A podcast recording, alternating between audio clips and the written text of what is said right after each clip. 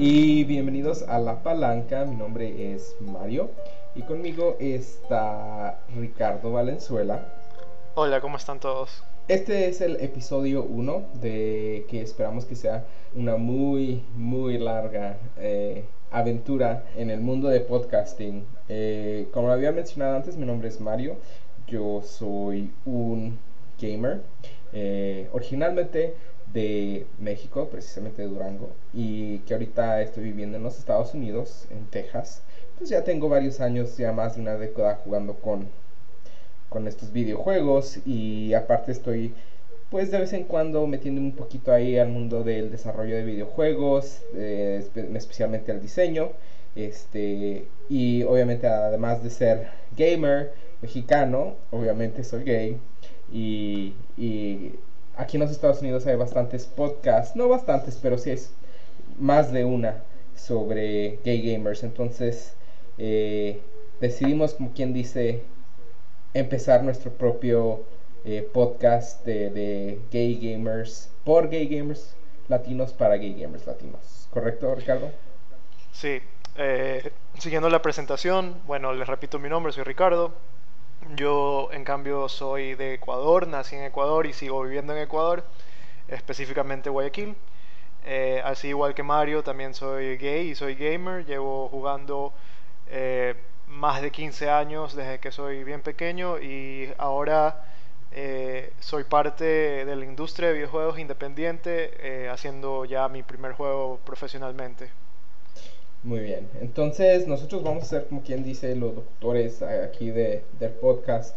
Eh, estamos pensando en hacer episodios ya sea cada dos semanas o dependiendo a ver de cómo, de cómo andemos con el trabajo, etcétera, etcétera. Eh, pero vamos a tener algunos este, diferentes secciones, unas que van a ser recurrentes y otras que van a ser nuevas.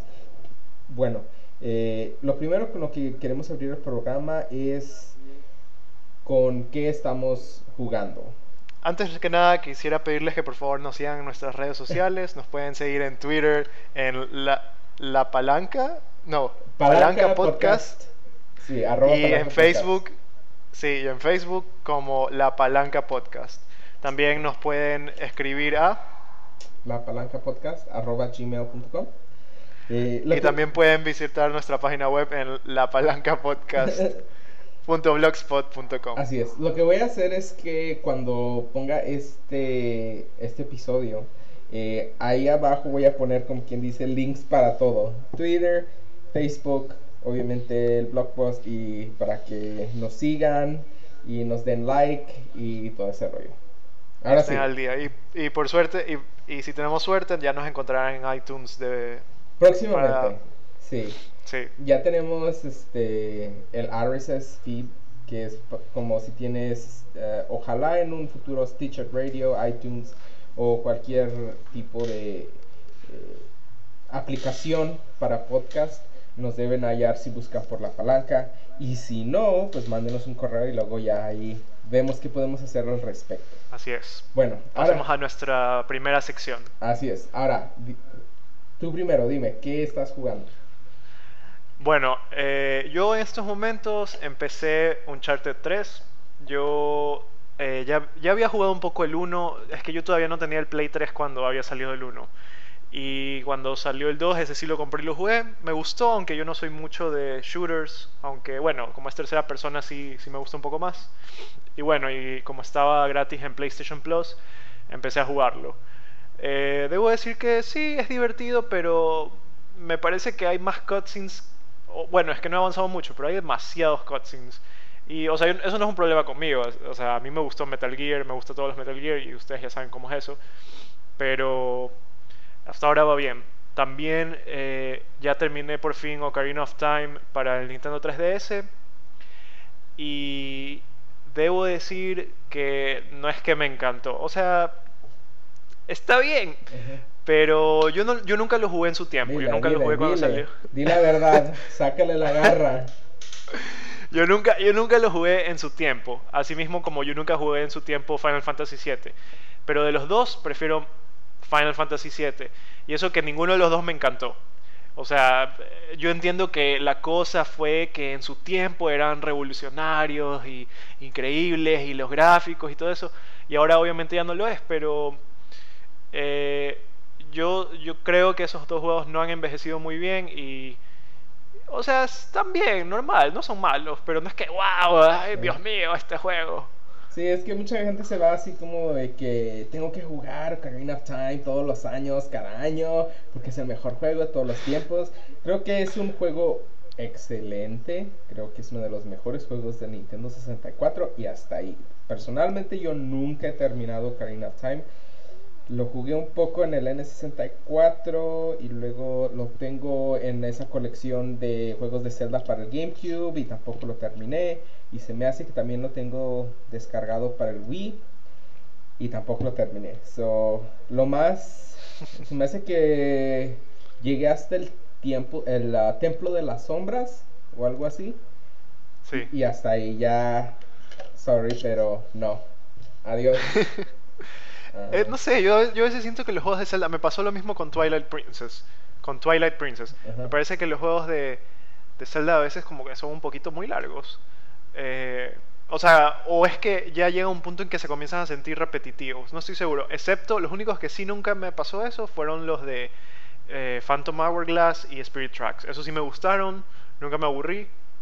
Aunque Phantom Hourglass es mucho mejor que Spirit Tracks. Pero pero me parece que los que son así, los principales de consola, son un poquito como que muy largos, no sé. Este, de hecho, de yo terminar un juego de Zelda, los únicos que he terminado sería A Link to the Past, Twilight Princess, y se me hace que es todo. O sea, yo sé, tal vez sacrilegio para alguna gente, pero, o sea, el, el primero no lo he terminado, eh, el, el original. El segundo es muy difícil, eso tampoco. Y luego, obviamente, el de Super Nintendo, Link to the Past, que es uno de los mejores y lo terminé. En el Nintendo 64 está, obviamente, Ocarina of Time y está Majora's Mask. Majora's Mask, de hecho, es uno de mis favoritos. Y se me hace que ya terminé como la mayoría del quest, nada más simplemente no lo he terminado. Ah, mm. Que por cierto se me hace mucho mejor que Ocarina of Time, pero bueno, en gusto se rompen géneros. Y luego para el, para el GameCube terminé, ah no, sí terminé Wind Waker este, que es uno de mis favoritos. Eh, Nunca lo logré jugar. Y también terminé Twilight Princess. Y luego no terminé, ¿cómo se llama? Este, el último para el Wii. El Skyward Sword. Skyward Sword, ay Dios mío, no. O sea... es, ¿No te gustó? Lo que pasa es que empiezas el juego y es como que como si tuviera 5 años, como si fuera tu primer Zelda y luego el tutorial se tarda como 5 horas y lo siento, pobrecito, pero yo, o sea, ya no tengo el tiempo que tenía antes, como en la secundaria o en la preparatoria, para dedicarme a jugar 3, 4, 5 horas por día, o sea, eso es demasiado. O sea, pero yo leí que ese probablemente es el mejor Zelda que hay. Pues yo creo si logra sobrevivir el tutorial, porque fuera de eso, eh, creo que no pasé ni del primer templo. Se ve muy bien, controla muy bien, pero la verdad, un día de estos me voy a poner, es más, un día de estos voy a poner al novio a que lo juegue y yo nada más voy a ver. Pero... Bueno, ¿y, qué juegos estás jugando tú? yo básicamente tengo mis dos juegos, como quien dice, de relleno, mis dos juegos que siempre estoy jugando. El primero que viene siendo Smite, el segundo que viene siendo Guild Wars 2. Smite lo estoy jugando y, ahorita sí lo estoy disfrutando mucho porque los últimos dos dioses, ah, para los que no sepan lo que viene siendo Smite, viene siendo un eh, ah, multijugador, eh, un, juego tipo multijugador en línea como lo es Dota 2, como lo es League of Legends, pero Obviamente tiene un poquito más de libertad de movimiento y la cámara es en tercera persona y está un poquito más enfocado en la acción, ah, pero igual tiene el, mismo eh, pedigrí de estrategia. Entonces, eh, los últimos dos dioses que, que han, por así decirlo, entrado al campo de batalla han sido eh, de la clase del tipo asesino. Entonces, el primero es Thanatos y el segundo viene siendo eh, Mercurio. Y, y, me gusta mucho Mercurio porque eh, tiene un énfasis en la velocidad y en ser rápido eh, y en atacar rápidamente y, y me gusta mucho. Es probablemente uno de dos de los dioses del tipo de que son muy frágiles los asesinos porque me parece son guardianes asesinos guerreros magos y cazadores los, ¿Cuáles, ¿Cuáles son los personajes que más utilizas? Uh, usualmente más los magos porque obviamente no no pero o sea qué dios específico qué dios en específico um, uno de mis favoritos, que fue uno de los primeros, si no es que yo creo uno de los primeros diseñados para el juego, sería Ao Kang. Y es, uno, es un dios chino, es un dragón chino, me parece dios de los vientos o algo así. Y súper fácil de utilizar, eh, pero muchas de las veces es como el que, el que le gustan atacarlo más por lo frágil que es, pero al mismo tiempo es muy poderoso. So, e, es como si no sé a quién elegir, voy a elegir a ese. A, mí me gusta usar, a mí me gusta usar bastante a Poseidón y me gusta también esa, no me acuerdo el nombre ahorita, pero es esa chinita que, ah, tiene el conejo. me gusta bastante. Me gusta Poseidón porque su, uh, eh, su ataque, el último ataque, es obviamente el Kraken que es gigante y es como uno de los mejores ultimates. ultimates en el en el juego. Y Chang es simplemente porque, pues obviamente es muy poderosa y al mismo tiempo puede curar. curar y regenerarse y, o sea, es, es, es bastante, no sé, me gusta mucho. Uh, ese juego. So, de vez en cuando, cada vez que sale un nuevo patch, pues entonces voy a ver y a ver qué dio salió eh, y todo, todo ese rollo. Y el otro es Guild Wars 2. Deberías, deberías, avisarme, deberías avisarme para jugar, porque a mí también me gusta Smite, pero no tengo con quién jugar. Nadie quiere jugar eso. Bueno, pues ahorita te, doy mis, mis datos y así podemos ah, hacer ahí una reta o a ver qué se hace. Este, y en Guild Wars 2 también tienen un tipo de... Hacen patches frecuentemente, casi cada dos semanas se dan algún tipo de, de cosa nueva. Eh, entonces, uh, en dos semanas van a empezar otra vez lo de Halloween, so eso es lo que voy a jugar. Y el tercero que estoy jugando viene siendo eh, The Wonderful 101 para Wii U. Que ¿Y qué tal está? Me gusta mucho The Wonderful 101 porque es una mezcla de elementos de diferentes juegos. Y porque usualmente ahorita lo que se vende mucho es así como que los shooters. Entonces, Halo, Call of Duty, este y el otro. Y a mí los shooters me aburren un poquito. Entonces ya estoy harto así como de que tantos juegos de que la depresión y el desprecio y la guerra y la sangre y la muerte. Y The Wonderful One es como completamente lo opuesto. Entonces la forma que lo voy a describir es como si tú tuvieras una licuadora de videojuegos agregarías como que un poquito así una pizca de Pikmin agregarías como un puño de Beautiful Joe agregarías un friego de The Power Rangers y los pones ahí y luego agarras como elementos de juegos de acción y los licúas todos y te da The Wonderful 101. So, eh, es, es, es, muy, es, interesante de, cómo se desempeña el juego. Pero si tienen, si tienes un Wii U, te recomendaría que lo, que lo jugaras. Creo que es uno de los juegos más originales que ha salido recientemente. Entonces es es posible que me compre el Wii U en algún momento. No sé, la verdad. Es porque todavía tengo tantas cosas que jugar en PlayStation. Y ya viene el PlayStation 4. No, no sé, no sé, no sé qué hacer, en verdad. Sí. Entonces, este, pues a ver.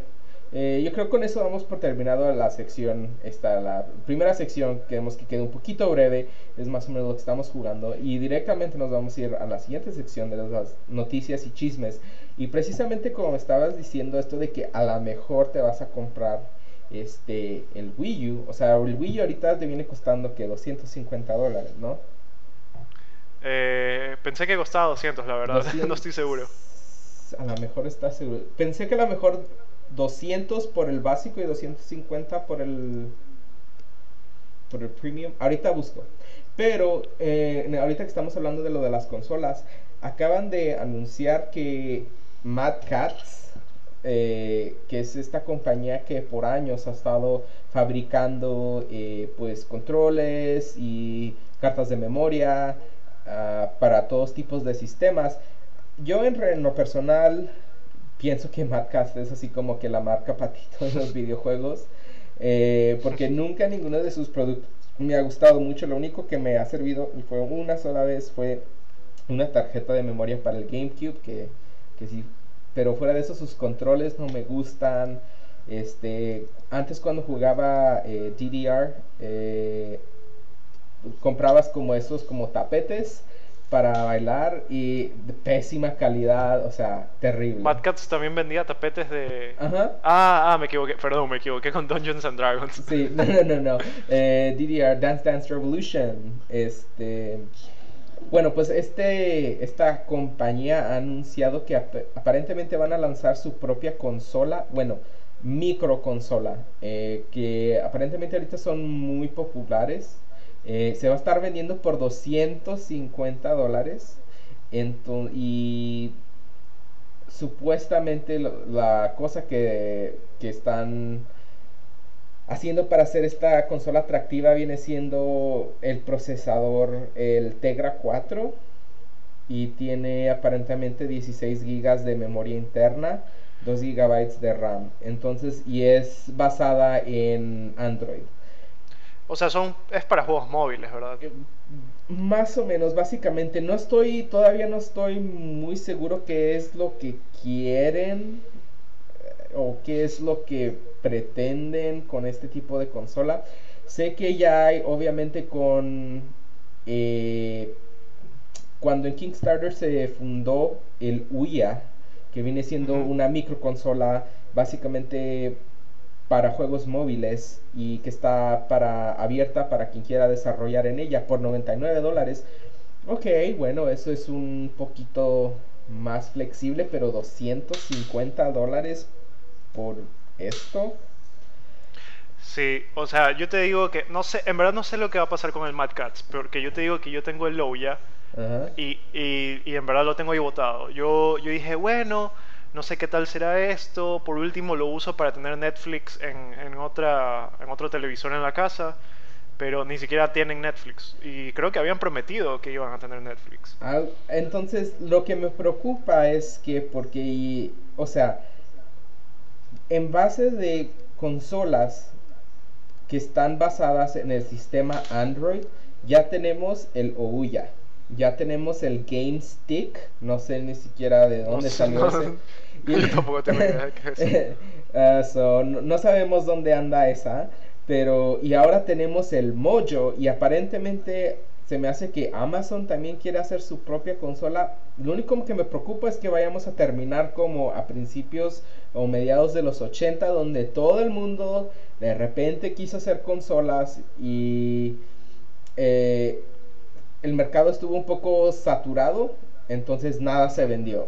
Entonces no, estoy muy preocupado porque obviamente hay una gran diferencia entre las consolas grandes o de los como de Microsoft, Sony, Nintendo y estas consolas, pero al mismo tiempo no sé. No sé, no sé si consideres eso también una de las como una de las microconsolas, pero también anunciaron lo del el, PS Vita Vita TV o eh, algo así. Entonces, ¿sabes qué? Para mí esa es la mejor de todas, porque yo, por ejemplo, no tengo un PS Vita que cuesta creo que 300 dólares o 200, 300 dólares por ahí. Y, y, el PS Vita TV o lo que sea es prácticamente un PS Vita que tú puedes conectar al televisor y cuesta creo que 200 dólares o 150, algo así, pero es mucho más barato. Y yo, por ejemplo, yo tengo mi 3DS y aunque es una consola portátil, yo casi nunca salgo de mi casa. Siempre paso, o sea, juego con el 3DS en mi cama o algo así. Entonces, para mí, a mí me parece perfecto que el PS Vita vaya a salir para el televisor y siendo barato y que tenga conectividad con el PlayStation 4 y creo que también el 3. Eso a mí me parece perfecto y si llega a salir en, acá en América el PS Vita TV o como sea que se llame, yo definitivamente lo compraría porque hay, hay, hay juegos de PS Vita que me interesan y, me parece que también tiene es compatible con los juegos de PSP y eso también tienen juegos que me interesan.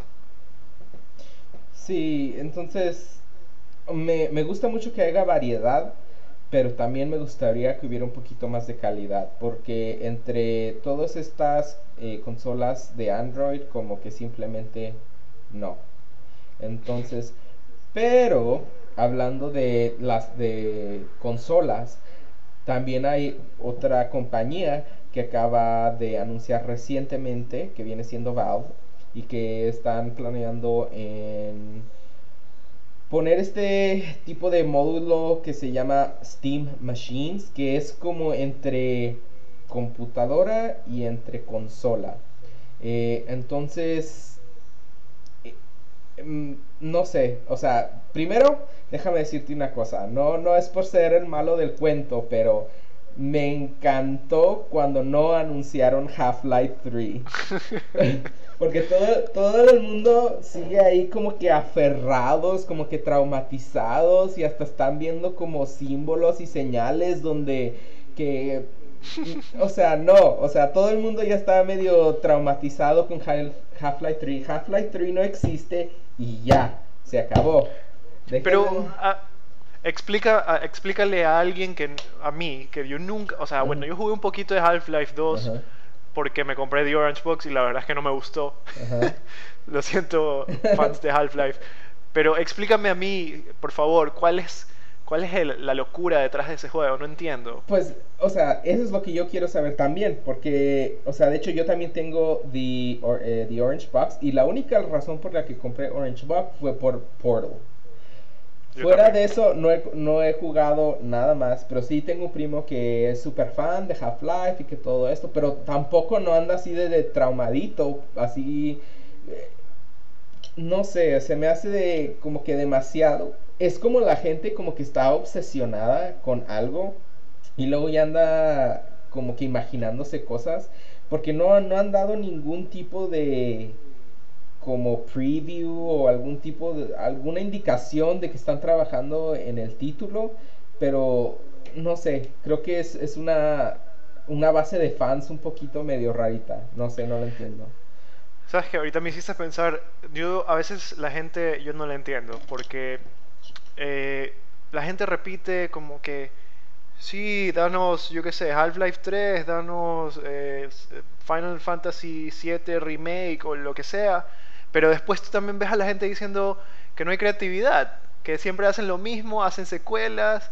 Pero no entiendo, o sea, yo supongo que Valve no está trabajando en Half-Life 3 porque quiere hacer cosas nuevas, pero después la gente pide cosas ya existentes para después quejarse, o sea, es un círculo vicioso, no sé, no entiendo la gente. Sí, es, es, un poco injusto, la verdad, porque al igual en el Wii, por ejemplo, ¿cuánta gente no va a ir a comprar un Wii para jugar eh, Super Mario Bros. U? Cuando está ahí The Wonderful 101, que es obviamente algo nuevo y fresco, pero de seguro no va a vender bien, simplemente porque no tiene Mario. entonces sí es un poco injusto. Pero bueno, entonces eh, no se anunció Half-Life 3. Dime. Espérate un segundo. Para los que no saben, eh, ¿puedes explicar exactamente cuáles fueron los anuncios y de qué se tratan? Porque ni siquiera yo los entendí muy bien. El único que entendí fue el control o sea, bueno, vamos a hablar primero del control, pues, ya que, está, que sabes eh, de, eso. Entonces, eh, el primero sería el control, que este control en realidad no tiene botones, tiene eh, como unos sensores. No, sí tiene, sí tiene, botones, no tiene joysticks. Bueno, sí tiene botones, pero, o sea, es un poquito difícil de explicar. En donde usualmente tiene joysticks, tiene como un tipo de pantallitas que son muy sensibles al tacto. Entonces, y puede, te da como un tipo de sensación en, cuando lo estás manipulando para saber dónde y qué tan rápido y qué fuerte eh, lo estás manipulando. Sí tiene una pantallita también, en, me parece, en el centro y tiene botones como donde usualmente tienes el L y el R. A ver, lo que sé es que tiene en el centro tiene un un pedazo del control es táctil y creo que eh, tiene una pantallita que a veces reemplaza, puede, o sea, puede reemplazar la imagen. Sí, como un, ah, Nintendo 3DS. Sí, en, la esquina, en las esquinas de, esa, de ese pedacito tiene cuatro botones que se llaman X, Y, A y B, me parece. Y a los lados donde estaría el joystick izquierdo y donde estarían usualmente los principales botones del lado derecho hay eh, más que pantallitas son como, como unas hendiduras eh, circulares táctiles que tú puedes presionar también, o sea, como si fueran botones. Sí, y luego aparte tiene botones atrás, o sea... Ah, creo, eso sí no sé, no sé si tendrá gatillos. Entonces, todo el mundo se quedó así como de que. ¿por qué no entiendo? Pero aparentemente eh, puedes configurarlo como tú prefieras y, es, hay, de cierto, hay ciertos juegos, por ejemplo, de estrategia en la computadora que necesitas tú seleccionar varias unidades o necesitas hacer ciertos movimientos que son muy difíciles de hacer con un control tradicional y como tú puedes seleccionar táctilmente con este control, entonces seas, son, estos juegos son un poquito más accesibles. Y ahora, ¿por qué el control? El control porque acaban de anunciar estos eh, Steam Boxes o Steam Machines, como le quieras decir, que básicamente vienen siendo una serie de computadoras que van a tener eh, un uh, sistemas de operación eh, Steam, SteamOS, que está basado en Linux, no en Windows, entonces es un poquito más fácil, un poquito ligero, más ágil y que está especialmente diseñado para los videojuegos. So, obviamente primero viene siendo este uh, operating system y luego después viene siendo eh, lo que viene siendo eh, la, la no consola sino pero o sea seamos eh. seamos sinceros exactamente tiene que ser una consola porque por ejemplo el PlayStation es como una computadora que tiene el sistema operativo PlayStation y su propio control. O sea, es una consola. No sé por qué la gente no lo, no lo quiere llamar consola. No entiendo. Creo que la diferencia es que, por ejemplo, si tú tienes un PlayStation 3, tú le puedes cambiar el disco duro si no te gusta qué tanta capacidad ese disco duro tiene. Pero ya, hasta ahí. Nada más. En cambio, este Steambox puede... Viene en diferentes configuraciones. O sea, por ejemplo, si vamos por los componentes de una computadora o específicamente de este Steambox, o sea, vas a venir con el GPU, que puede ser eh, una Titan, que viene siendo la como la carta de gráficos más avanzada que ahorita hay, o puede ser de otras un poco menores. Y luego tu ah, CPU puede ser un i7 o un i5 o un i3 tu RAM puede ser hasta 16 gigas este y tu el hard el perdón el disco duro puede ser de o disco duro tradicional o el solid state drive o sea que no hay partes movibles entonces entonces entonces es una computadora pero solo para juegos algo por el estilo lo que me está dando a entender es que es por así decir, en vez de tener una computadora solo para juegos que tiene Windows y que aparte la utilizas para otras cosas, puedes tener eso que está especializada y dedicada para jugar, pero que al mismo tiempo puede tener un poco más de flexibilidad en hacer otro tipo de cosas. Entonces, lo que yo estoy pensando que va a pasar es que también van a, te van a dar la opción de que si tú compras, por ejemplo, un Steambox, y te vas con el GPU y el CPU más barato que hay solo para aprovecharte de Steam OS que en un futuro tú puedas ir y decir sabes que quiero una mejor eh, GPU vas y lo compras y lo cambias y listo. Pero una pregunta eso no sería más caro que una consola regular porque usualmente las computadoras son más caras que las consolas, pero las computadoras tú las usas para más que juegos, ¿verdad? O sea, tú las usas para muchas otras cosas. Pero entonces un Steambox valdría por las partes, valdría casi lo mismo que una computadora normal, pero no la puedes usar para cosas de computadora, pero vale más que una consola. Algo así por el estilo. Todavía no estamos muy claro en todo. Es obviamente si tú has sido eh, un jugador de computadora, tú sabes que tienes que hacer una inversión relativamente grande al principio de cada generación.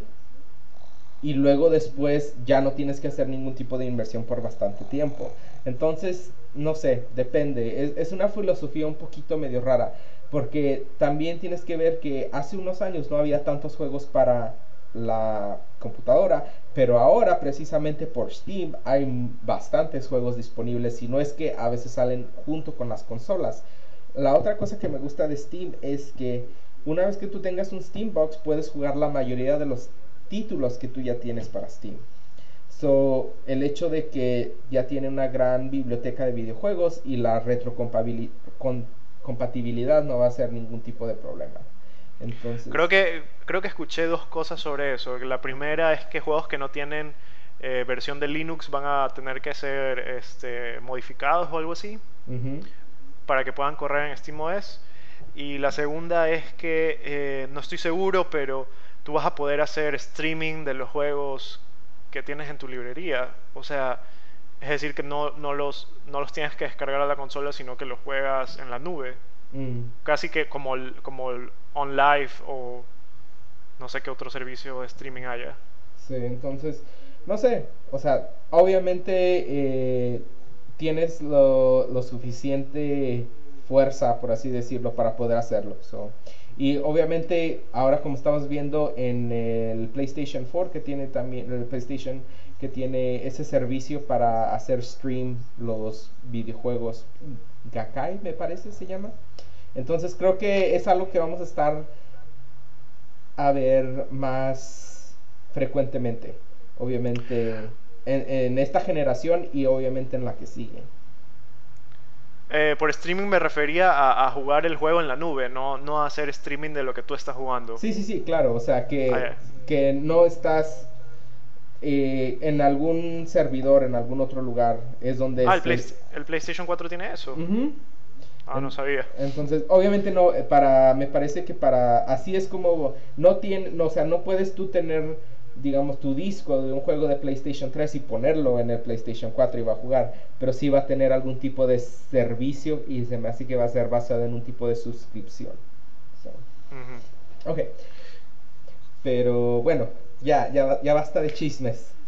Eh, eh, entonces vámonos a la siguiente sección eh, y esto es básicamente, eh, creo que muchos podcasts se enfocan en las noticias grandes y en qué es lo que te va, en el gran espectáculo, por así decirlo, y en las grandes compañías. Pero aquí queremos también discutir un poco sobre las compañías que son indies, las compañías que son un poquito más pequeñas, en los juegos que esta comunidad está desarrollando y todo tipo de noticias sobre ellos. Entonces, en este primer episodio eh, quisiera discutir un juego que se llama Never Ending Nightmares.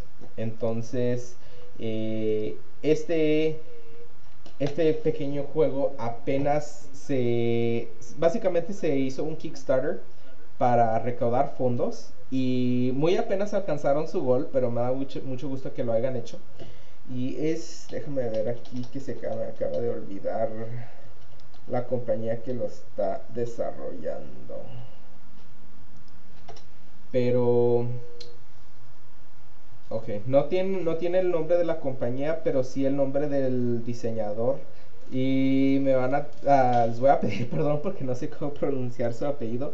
Pero es Matt Gilgenbach, me parece. Y este es el diseñador de un juego que salió en el PlayStation 3 ya hace no sé si unos meses o algunos años que se llamaba Retrograde. Entonces, eh, se me hace este juego un poco muy interesante porque hace ya unas semanas, unos meses, fui a PAX, que viene siendo la convención de videojuegos, una de las convenciones más grandes de videojuegos aquí en los Estados Unidos. Y en un panel él estaba discutiendo de cómo hacer un juego personal. Eh, ahora, ¿a qué nos referimos con un juego personal? ya sea tramas o ciertas experiencias muy personales. En su caso se refería a, su salud mental y, sobre la depresión y otros tipos de, sí, de, problemas mentales que él ha tenido que eh, obviamente enfrentarse para poder desarrollarse como persona y como, como diseñador. Todavía no podría explicar muy bien cómo, va, cómo qué tipo de juego es. Es como... yo creo, yo creo que el juego es un, es un juego de aventura. es, un eh, juego de eh. aventura es un juego de aventura y horror. Es decir, que tú te mueves de, de, de yo qué sé, de cuarto a cuarto y haces clic en las cosas y, y avanzas en una historia específica. Eso es lo que, lo que más o menos me dio a entender. Pero tenía, tenía eh, me dio la impresión que había como un tipo de mecánica donde había cierto tipo de secuencias como alucinaciones o como no sé, algo como tipo de horror. Pero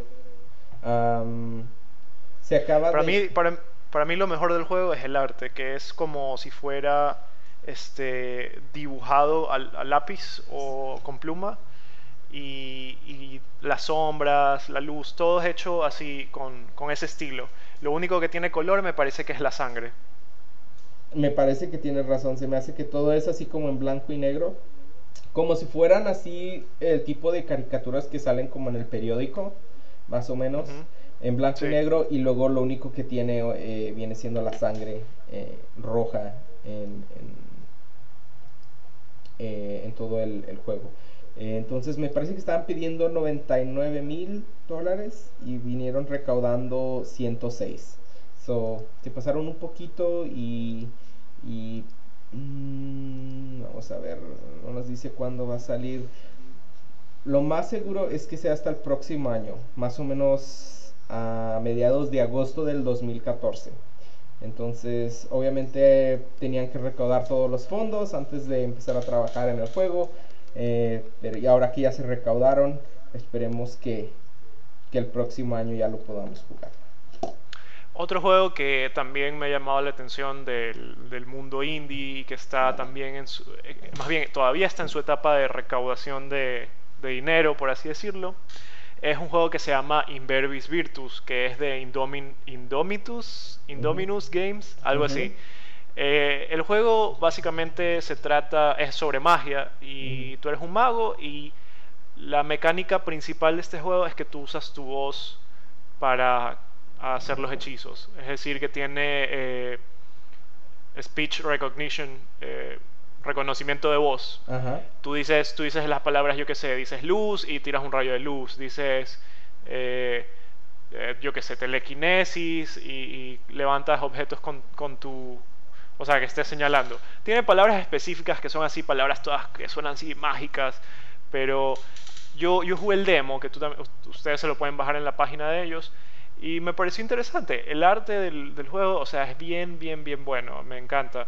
Es, es, es bien eh, detallado. Eh, todos los niveles eh, se nota que le, le, ponen bastante trabajo. Y, y, el juego es interesante. Cuando yo jugué el demo, el reconocimiento de voz no era exactamente muy bueno. No sé si será por mi acento o algo así, pero me imagino que hayan de haber mejorado. Ahorita están haciendo una campaña Indiegogo, están queriendo recaudar 65 mil dólares y les queda 38 días, ya van recaudando casi 10 mil.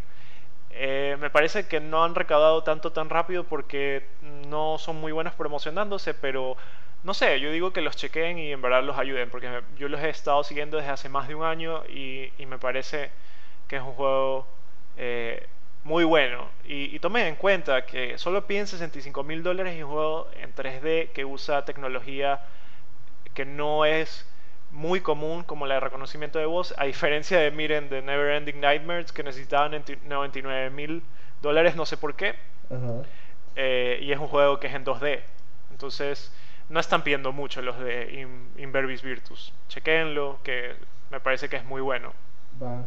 Mira, no había oído de... Me, me, parece que había oído el nombre, pero no sabía de qué se trataba el juego. Eso se me hace bastante interesante, porque creo que obviamente ahora con lo del Kinect, como que ya está eh, como lo de motion sensing y lo de los eh, comandos de voz un poquito más de moda, pero creo que en era un poquito así como que medio como que solo para ciertas cosas, no era el no era una mecánica que estaba completamente desarrollada en ningún juego y en este parece que es básicamente un juego en el que esa es la mecánica principal. Entonces, muy interesante, bastante interesante. Así es. Bueno, entonces, ¿algún otro otro título indie del que quieras hablar? Eh, no específicamente, la verdad es que no sé, a mí yo en verdad yo soy un poco amargado con este asunto del indie, aunque yo sea también un desarrollador indie, me amarga me amarga ver eh, cómo eh, o sea, no estoy diciendo que no se lo merezcan ni nada, pero me amarga ver lo popular que son estos juegos de side scrollers que, en verdad no traen nada nuevo, o sea, son es lo mismo, es como un un juego parecido a Zelda, un juego parecido a Castlevania, un juego parecido a Metroid, que le ponen un arte distinto y, y ya, boom, es un éxito. Todo el mundo lo quiere jugar, todo el mundo lo apoya.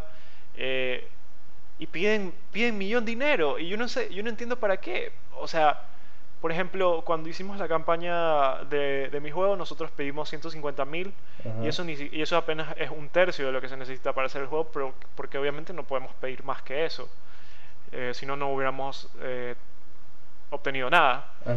Eh, pero, o sea, ya me imagino que esto es por experiencia propia, pero, o sea, a partir de lo que yo he, pasado, pero me amarga ver cómo estos juegos ganan tanta plata y, son tan simples o no, o no traen absolutamente nada nuevo. Lo único como que chévere es, es el arte, o sea, y yo la verdad es que no entiendo, no entiendo. Creo que eh, no nada más en, en, en, cuanto a los juegos indie, pero creo que en cualquier tipo de campaña, cualquier sitio que utilice para recaudar fondos mediante eh, campañas como es Kickstarter y Indiegogo, este, sí, sí he visto varias cosas, o sea, hay varias cosas que salen de este tipo de campañas que son buenas, que son de desarrolladores independientes no me estoy refiriendo en específico a videojuegos, pueden ser libros, pueden ser eh, música, lo que sea, y que en realidad estás aportando a, a, una persona que en realidad no tiene fondos y que para hacer un producto, y usualmente el producto está bien. Pero creo que muchos de los videojuegos, porque obviamente hacer el video, un videojuego no, no es barato, es relativamente caro, pero sí hay varias compañías que se aprovechan.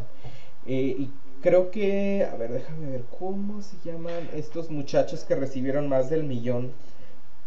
¿Los de Mighty Number, number 9? No. Bueno, Porque, eh, mira, por ejemplo, esa es, esa es otra. Esa es otra. Los de Mighty Number 9. El creador de, de, Mega Man, que no me acuerdo ahorita su nombre, porque a mí nunca me gustó Mega Man. Él, él, ¿para qué necesita hacer una campaña de recaudar fondos en Kickstarter? Él lleva años, de años, de años en la industria de los videojuegos. Estoy más que seguro de que él tiene contactos en la industria. Dime, ¿por qué necesita la plata de la gente si puede conseguir un publisher de ley? Y, y lo, que, y lo que la gente no ve tampoco es que probablemente él iba a hacer el juego, obtenga la plata, obtengan la plata o no. Ahora lo que han hecho es que lo han ayudado a saltarse los reviews, a, a saltarse, yo qué sé, o ya tener el dinero antes de que siquiera saquen el juego. Y probablemente ellos consigan un publisher para que tengan más dinero aún después de que tuvieron, de que recaudaron todo ese dinero. Ejemplo, cuando Zach Braff hizo eh, su Kickstarter de, la película que quería hacer, eh, él dijo que no, no, no, tenía ninguna empresa detrás, ya que ellos querían tener independencia este, creativa y, mira lo que pasó. Después de que obtuvieron esos, creo que fueron 8, 8 o 4 millones de dólares en Kickstarter para su película, se, salieron en las noticias que ahora tienen una empresa, o sea, una, yo que sé, un estudio detrás de ellos que le dio 8, 8, millones de dólares más. Entonces, el motivo por el que hicieron su Kickstarter es inválido ahora. O sea, ¿cuál es el punto? También eh, mira lo que pasó con Acaneiro, los, eh, los creadores de, de, Alice Madness Returns, que se llaman Spicy Horse, hicieron este juego llamado Acaneiro, el cual usaron Kickstarter para fundarlo. Y, y cuando salió el juego era, un, era una total porquería. Bueno, eso es lo que leí en los reviews. Entonces, si te das cuenta, eh, lo que yo creo es que gente que sí tiene contactos y sí puede conseguir dinero, lo que está haciendo es que está saltándose los reviews y está asegurándose del dinero antes de hacer el videojuego. Y los publishers se pueden aprovechar incluso de esto haciendo que sea mucho más difícil para un, un desarrollador independiente obtener eh, respaldo de un publisher, ya que los van a, probablemente les van a decir, haz, haz, un Kickstarter para ver qué tan aceptado eres y ahí veremos, o algo así. O, incluso, no sé, o sea, es como que va a ser una pared más para los, los desarrolladores independientes, haciendo todo mucho más difícil. Entonces, o sea, Kickstarter tiene su lado bueno, porque le está dando oportunidades a personas que de otra manera no lo tuvieran, pero también están creando estos otros problemas. Y, no sé, o sea, obviamente yo no soy quien para decir como que no, tú porque eres famoso y ya tienes eh, conocidos no puedes usar Kickstarter, pero yo creo que no es muy justo para otras personas, porque por ejemplo, esos 15 dólares que Juanito está poniendo en la película de Zach Braff o en Mighty Number no. 9, eh, son 15 dólares que no estás poniendo en, en el juego de, de Pablito. Sí.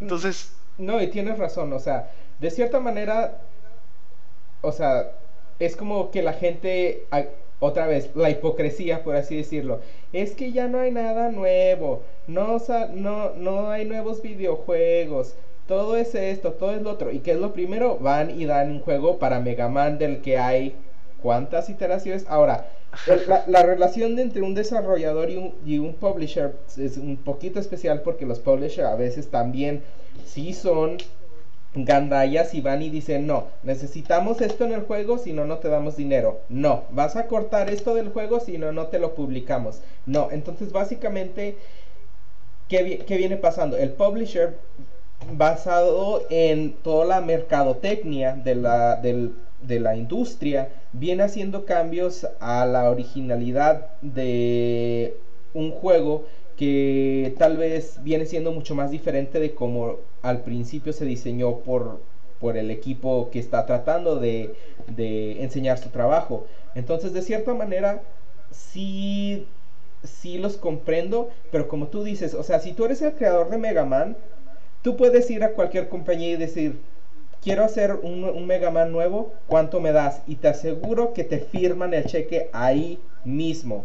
Entonces, entonces te quedas tú como de que la, el hecho de decir que tú quieres eh, libertad creativa no creo que sea una excusa suficiente como para tú poder ir y decir, ay, pues me voy a ir a Kickstarter porque pobrecito de mí, nadie me quiere, no tengo dinero, todo el mundo me odia y no, no, no, pobre de mi juego y que, o sea, por favor.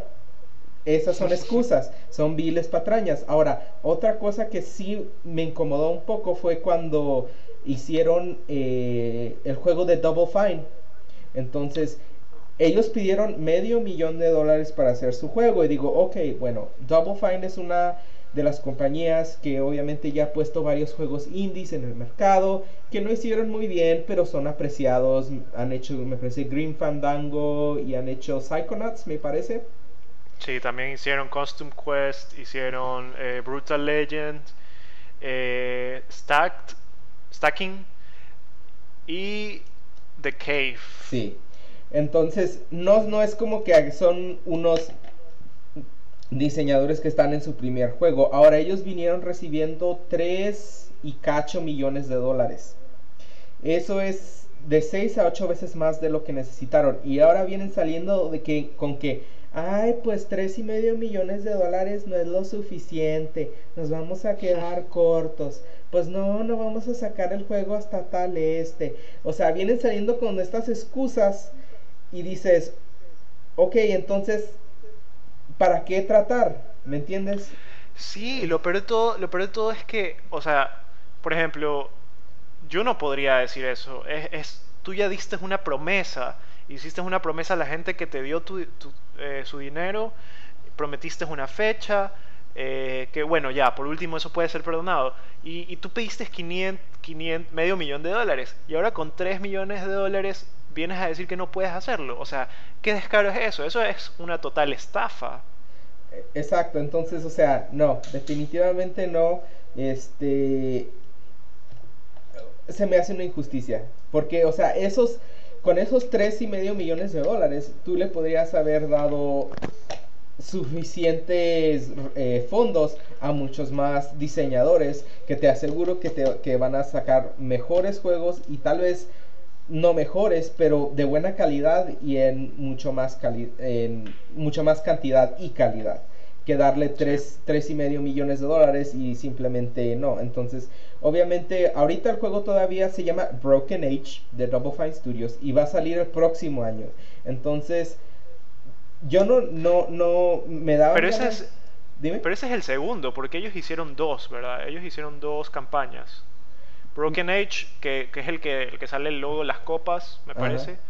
Ese es el segundo. El primero me parece que es el que dijeron que no tenían dinero. No, se me hace que ese es el primero, ¿no? A ver, déjame ver. No, el, el, el, primero me parece que es Broken Age y ese recaudó 3.3 millones. Y el segundo se me hace que era Massive Chalice y ese vino recaudando eh, 1.2 millones o algo así. Ah, sí, sí, sí, sí. Massive, Massive Chalice es el segundo y, y al, al, primero, o sea, yo no sabía que se llamaba Broken Age, pero le, le, llamaron Double Fine Adventure. Sí, que ese era el, el, nombre que, el código, por así decirlo. Pero se me hace que ahora el título del, del juego viene siendo Broken Age. Pero sí, o sea, se me hace un descaro, la verdad. Porque, o sea, porque sí son una personalidad dentro de la comunidad de los videojuegos se, como quien dice, sonríen y lo siento, en, este, en el caso de ellos, básicamente prefirieron pedir perdón que permiso, como dicen, en vez de ir con sus, con sus fans o con los que los apoyaron en su, en su recaudación de fondos, prefirieron hacer lo que ellos quisieron. Pero si tú fueras otra persona de algún estudio que en realidad es indie, y en realidad no quiero decir que en realidad es indie porque ok, ¿qué significa ser indie? ¿Me entiendes? Pero si yo fuera a ser eh, sin el, la palanca Quest, si fuéramos a hacer la palanca Quest y al último dijéramos con que lo siento, nos dieron 10 veces más de lo que necesitábamos, pero ¿saben qué? No es suficiente y, pues allá hasta el siguiente año. O sea, la gente viene y te quiere quemar la casa y te quiere crucificar y, o sea, te hacen medio medio show por todo el internet, pero por claro, pero pero como son pero como es Double Fine, gente que es eh, como es Double Fine, todo el mundo los perdona. Eh, eh, no importa. Sí, exacto. qué bestia. Entonces ya, ahí ya el desahogo se fue, ya. Ya, ya. Ya, ya, porque si no, ya. Al rato vamos y agarramos el chongo a Double Fine le damos unas cachetadas por descaradas.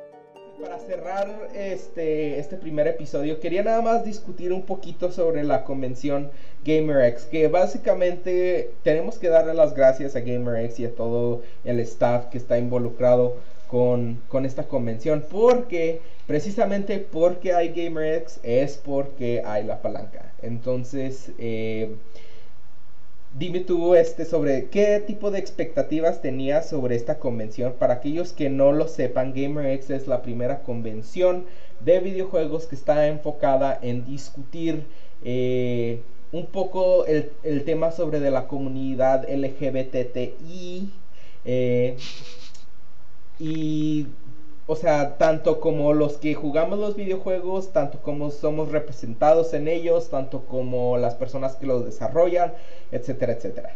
So, cuéntame un poquito de qué esperabas sobre la convención y qué tal estuvo. Bueno, eh, yo jamás había ido a una convención en mi vida y yo la verdad es que no sabía que iba a ir a GamerX. Yo la primera vez que lo vi fue en Kickstarter, no me acuerdo por parte de quién, quién me lo enseñó o cómo lo vi pero yo dije, bueno, suena interesante. Eh, si pudiera iría, pero como es muy poco probable, ya que no vivo en Estados Unidos, puse así como 20 dólares nomás. Eh, fueron exitosos, me, me, parece que obtuvieron casi el doble de lo que pidieron, creo que pidieron como 50 mil dólares, algo así. Y, y chévere, o sea, se veía chévere, que divertido y que iban a a ver temas gays, temas, eh, temas gays en los videojuegos y, cosas eh, por el estilo. por suerte, en el momento en que, en que pasaron los, los códigos para, para mm, yo qué sé, registrar tu, tu, tu, badge en la página web, hubo un error con el mío y me hicieron, y como que por arreglarla me hicieron Boss Mode, que era una, una de las entradas de 125 dólares, algo así.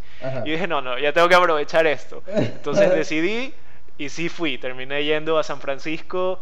Eh, ¿Qué fecha fue? No me acuerdo cuándo fue. Me parece en agosto 2 y 3 fui a San Francisco este año en agosto a, GamerX. La verdad, eh, no sabía qué esperar, ya que nunca había ido antes a una conferencia de videojuegos. Pero comparándolo con eventos que he tenido, que he estado aquí en, Ecuador, yo, yo podría decir que, primero, primero antes que nada, sí lo disfruté, me pareció divertido, interesante, la gente se sentía, el lugar se sentía amigable, que te aceptaban, este, no se sintió nada de morboseo, cosas sucias, eh, y, y, o sea, me divertí, hice amigos, conocí gente, promocioné mi juego. Eh, lo que sí puedo decir es que se notaba que estaba muy desorganizado. Eh, los horarios de los, de los paneles no estaban impresos en ningún, en ningún lado dentro del manual o libretita que te daban.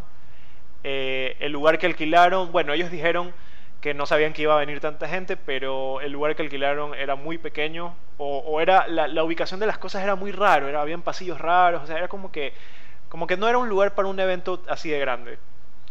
Y me parece que les faltó mucho, eh, mucho pensar en los posibles paneles que podían haber, porque yo, según yo tenía, o sea, yo, yo estaba enterado de que habían varios desarrolladores independientes en, en, el lugar, pero nunca hubo un panel o ningún evento para que se conocieran entre ellos, o sea, para, para yo qué sé, intercambiar datos o, para que hablen de sus juegos. O sea, es decir, yo estuve ahí, nunca, nunca dijeron, oye, ¿quieres hablar? o lo que sea. Y aparte, eh, bueno, esto no es con todos, pero ciertos panelistas a mí no me agradaron mucho ya que se sentía que no estaban como que preparados. Eh, como, que, como que si estuvieran dando las cosas a la patada, como que, ay, sí, ¿sabes qué? Eh, esto, lo, lo, esto lo organicé hoy día, así hace 10 minutos. Y es más, creo que uno de ellos dijo eso. Y eso me pareció una decepción total, porque no lo estaban tomando en serio. Pero ya, fuera de eso, me, me parece que lo disfruté, o sea, sí lo disfruté, yo creo que más que nada por los amigos que me hice y con los que, la gente que anduve allí, porque si no hubiera estado con ellos probablemente hubiera sido un asco, pero no puedo, no puedo saber eso. Pero lo disfruté bastante y la verdad es que sí quisiera ir al siguiente. Que creo que ya anunciaron las fechas, el lugar y los invitados, pero no sé, o sea, mis expectativas no eran eran, eran muy altas, ya que yo siempre me espero lo que veo en televisión o en las noticias o lo que sea en las páginas web. Eh, pero no fue una decepción, solo me molestaron algunas cosas. Bueno, muy bien. Este, bueno, pues yo sí he ido a convenciones, este, aquí tanto locales en Texas como en otros lugares. Eh, no es mi primera convención de videojuegos, ni tampoco es mi primera convención grande, este, pero sí fue la primera convención que fue enfocada en asuntos LGBT. Eh, y Um, A, B, C, D, E. A, B, C, D, e, F, G, H, I, J, K. Este. Pero, ok, so, como había mencionado antes, mi primera gran convención fue PAX, The Penny Arcade Expo, y eso fue como en el 2011. Entonces, PAX es enorme. O sea, hay pisos, hay diferentes pisos, hay diferentes hoteles. Entonces, no, no sabía eh, qué esperar en una convención de este tamaño. No sabía si iba a ser así como que, pues vengan al puesto de GamerX y ahí están como dos personas con dos banderitas y, nada más iba a estar yo y mi novia ahí como que, ok. O si iba a haber mucha gente o si no, cómo iba a estar el hotel o si no. Entonces, ¿y dónde iba a ser la convención? Porque, o sea, había dos hoteles oficiales. Eh, uno que era así el como medio otaku eh, japonés y otro que era más tradicional japonés. Entonces era en el tradicional japonés y no sabía que la convención era en el mismo hotel y había como una sala de conferencias abajo del hotel. Eh, entonces nosotros nos quedamos en, ese hotel. La convención se me hizo bien, se me hizo decente para ser la primera vez. Mucha de la gente que estaba ahí en la convención había sido entrenada ese mismo día porque necesitaban voluntarios. lo que sí debo decir es que como ya he ido a varios paneles y sí conozco un poquito de la gente de que habla sobre el aspecto gay en, los videojuegos. Entonces yo por eso me fui a esos paneles, que sabía que esa gente iba a ir preparado. Pero sí decidí ir a uno que nunca, de que nunca había oído a una persona y sí me quedé así como de que no sabes de lo que estás hablando, ¿verdad? de hecho yo pensé, yo pensé hacer un, un panel este, sobre la homofobia en, en, en los videojuegos este, en línea. Pero en realidad yo sabía que si yo iba a hacer eso tenía que hacer algún tipo de estudio, tenía que tener cifras, tenía que tener una presentación y la verdad es que no tenía el tiempo, por eso no lo hice. Pero sí, sí fui a un panel eh, que era un como taller de cómo hacer juegos eh, de texto o narrativos en Twine, estuvo muy bien fui a otro que fuera muy básico de una eh, autora y crítica de videojuegos que se llama Mary Bryce. Eh, y ella es una mujer transgénero y estuvo excelente. Y fui a otros dos que no es que es como que se iban descarrilando entre temas y no. Entonces tengo que admitir que que sí estuvo un poquito medio desorganizado. Me hubiera gustado que el salón donde tenían videojuegos para jugar libremente hubiera estado un poquito más grande, este, y que las... Eh, como era como, no era un lugar subterráneo, pero era como el primer piso del hotel, entonces había demasiada gente. No creo que, que estaban esperando en tener tanta gente que viniera a la convención, porque aparte de que llegamos nosotros de fuera, con nuestro pase listo, hubo otra gente de alrededor que vino y compró su, su ¿cómo se llama? Su boleto, por así decirlo, ese mismo día. Entonces, pero se, se me hizo muy bien, porque sí hubo unos como cosplayers, estuvieron muy bien. Hubo unas cuantas actividades que sí me gustaron. Entonces, me gustaría que estuviera un poquito más variedad y los eh, a lo mejor el próximo año voy a tener ahí un panel a ver si se hace o no.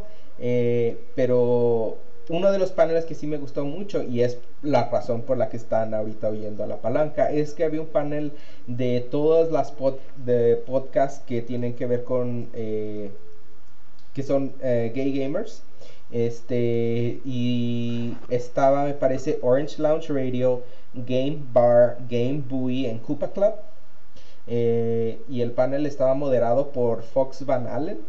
Entonces, sí se me hizo bien el panel y también ahí pregunté yo a ir como que, ¿cómo eliges un alguien para, para hacer tu podcast y no sé qué? Y, eh, entonces estuvo bien, entonces sí me motivó para, para hacer algo, porque dije, o sea, eh, se me hace raro porque hubo un estudio aquí en los Estados Unidos sobre quiénes son los que están consumiendo más videojuegos o de los que están consumiendo más videojuegos, cuáles son su, su, mm, sí, o sea, cuánto dinero tienen, qué raza son, cuántos años tienen, todo ese tipo de, de, de datos. Y da la casualidad que me parecía que una gran mayoría eran latinos, ¿verdad? Entonces, ¿cómo es posible? Que si, o sea, si hay una población de latinos que están consumiendo bastantes videojuegos, ¿por qué no hay latinos que A están hablando de ello o B que los están desarrollando o inclusive C que hay contenido que no que sea específicamente para nosotros, pero que refleje nuestra cultura o algunas de nuestras historias?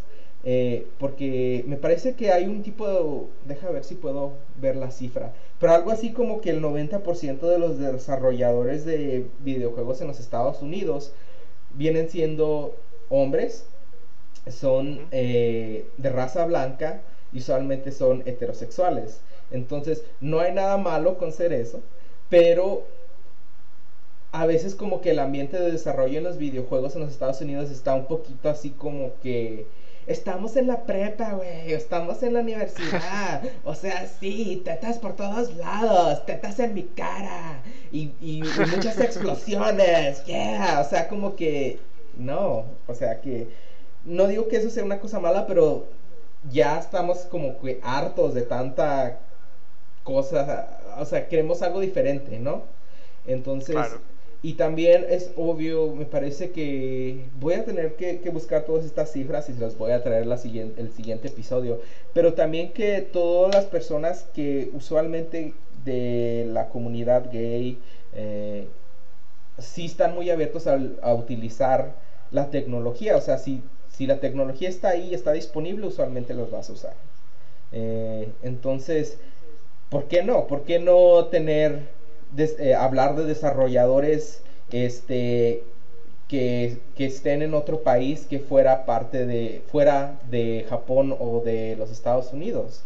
Eh, ¿Por qué no hablar sobre los videojuegos de una perspectiva latina? Eh, y otra cosa que quisiera clarificar, sin hacer el podcast muy largo, es que la identidad latina es, es, algo curioso. Creo que es como una identidad que todos podemos como ser parte, pero al mismo tiempo reconocemos que todos tenemos identidad, que aunque somos latinos también tenemos identidad del país al que pertenecemos, o sea, no estamos ignorando uno por el otro, pero al mismo tiempo cuando te hallas en una tierra así como los Estados Unidos, en que estás un poquito como que no sé dónde estoy, sí te sientes un poquito más a gusto con los que te sabes comunicar mejor o con los que te conocen la cultura un poquito mejor. Entonces, ¿por qué no hacer un podcast sobre gay gamers latinos? O sea, ¿por qué no? ¿Me entiendes? Eh, y también tal vez este discutir un poco sobre las diferencias entre los países o, o los gustos o etcétera, etcétera. Eh, claro, ¿sabes qué? Para mí lo más gracioso es que tú estuviste en GamerX y yo estuve en GamerX, pero nunca nos conocimos ni hablamos hasta que vimos en Facebook que los dos queríamos hacer un podcast gay en español. Este, pero bueno, y dime, ¿cuáles, cuáles, eh, cuáles fueron ya para cerrar el podcast, el primer episodio, eh, cuáles, cuáles fueron como que ¿Cuál fue el mejor momento y cuál fue el peor momento para ti en GamerX? Mm, no sé, algo que sí me gustó, que sí lo recuerdo bastante y creo que me, hasta me inspiró un poquito más para, para hacerlo de nuevo, fue, eh, había un concurso de cosplay y estuvo muy divertido, estuvo, estuvo bastante eh, chistoso, entonces Sí, o sea, porque de vez en cuando yo hacía un cosplay así como, ah, cada año para Halloween o de vez en cuando y nada súper detallado. Y digo, no, ¿sabes qué? Para la siguiente convención voy a ir y voy a andar con un cosplay así chingón.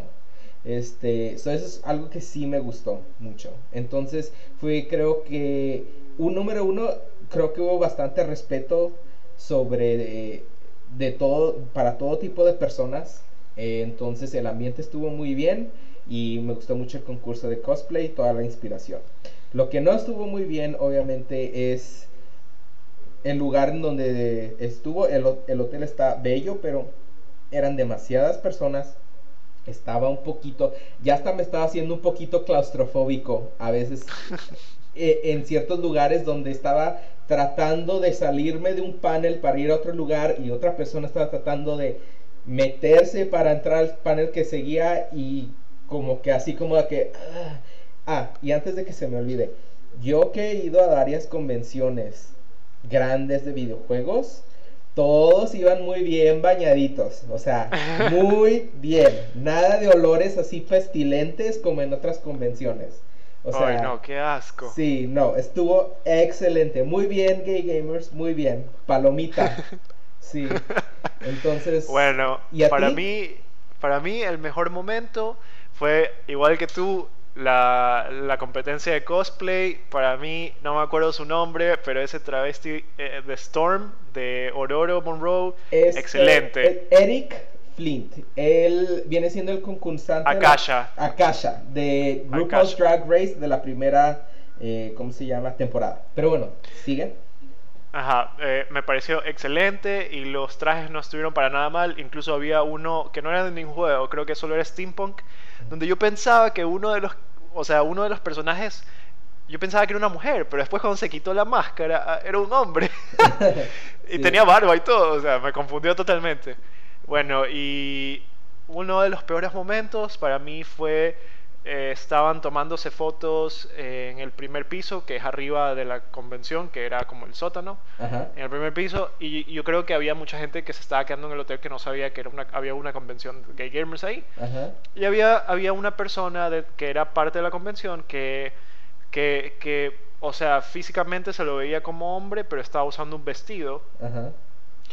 Y, yo me di cuenta que pasó y una familia que me imagino que se estaba quedando en el hotel, creo que eran de Europa o algo así, no me acuerdo qué idioma estaban hablando, como que lo señalaron y se rieron. Eso no me agradó para nada. O sea, se notaba ahí el, la homofobia o la burla o lo que sea. Eh, y el momento ambiguo fue que había eh, un, un, man que era, o sea, si tú lo pones en una, una categoría, obviamente era Twink, y estaba disfrazado como que de Peter Pan o, o algo parecido y él estaba, yo estaba sentado abajo de las escaleras y él estaba subiendo las escaleras y de repente se agachó a yo que sé, hacer algo en sus zapatos, no sé qué, qué, qué se agachó a hacer y no estaba usando absolutamente nada. Le vi las bolas rasuradas, así como que... Se, se, se le cayó el jabón. Sí, o sea, no sé, pero le vi todo, le vi todo, le vi todo y fue, fue el momento en vivo, fue como que no me esperaba ver esto aquí. de hecho, te, tengo que, decir que dije, uh, no va a haber morbo por doquier. Espérate, y de hecho, no, o sea, todo, todo el mundo sonriente, muy respetuoso, muy bien portado, o sea, excelente. Muy bien. La verdad que sí, no se sintió, no se sintió el morbo para nada. Si hubo, fue bien discreto. Sí, ya sé, ¿verdad? Entonces, bueno, eso fue GamerX. Eh, y por esto damos, ah, vamos a cerrar nuestro primer episodio. Pero antes de que nos vayamos les voy a dar los detalles de la siguiente convención de GamerX. GamerX 2 se lleva a cabo en julio 11, 12 y 13 eh, del 2014. Todavía es en San Francisco, California pero ahora va a ser en un hotel mucho más grande. Muy bien, muchachitos, muy bien. Otra palomita. Va a ser en eh, The Intercontinental Hotel, que viene siendo uno de los hoteles. Se me hace que bastante grandes de, de San Francisco. So, vamos a tener suficiente espacio, ya no más claustrofobia. Entonces, y bueno, ¿alguna otra cosa que quieras agregar? Sí, eh, no se olviden de seguirnos en Palanca Podcast en Twitter eh, hacernos like en la palanca podcast en Facebook. Y si tienen preguntas o quieren aportar con algo, decir que hablemos de ciertas cosas, escríbanos a la palanca gmail.com y por supuesto también pueden visitar nuestro blog que es la palanca podcast.blogspot.com y ahí les voy a en, les voy a dejar en las notas todos los links para que nos sigan nos den like, nos escriban, todo lo que quieran. Así es. Eh, gracias por escucharnos y espero que hayan disfrutado del programa. Hasta luego. Bye. Bye bye.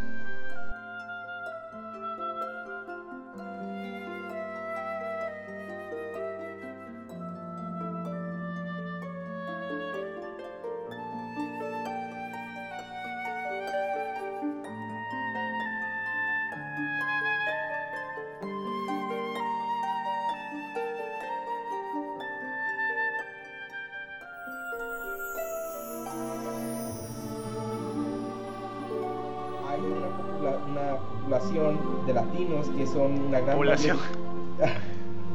población. Estaba hablando en, inglés y en español. Voy a cortar ese pedazo. En Spanglish. Sí. Definitivamente va a haber Spanglish en este podcast.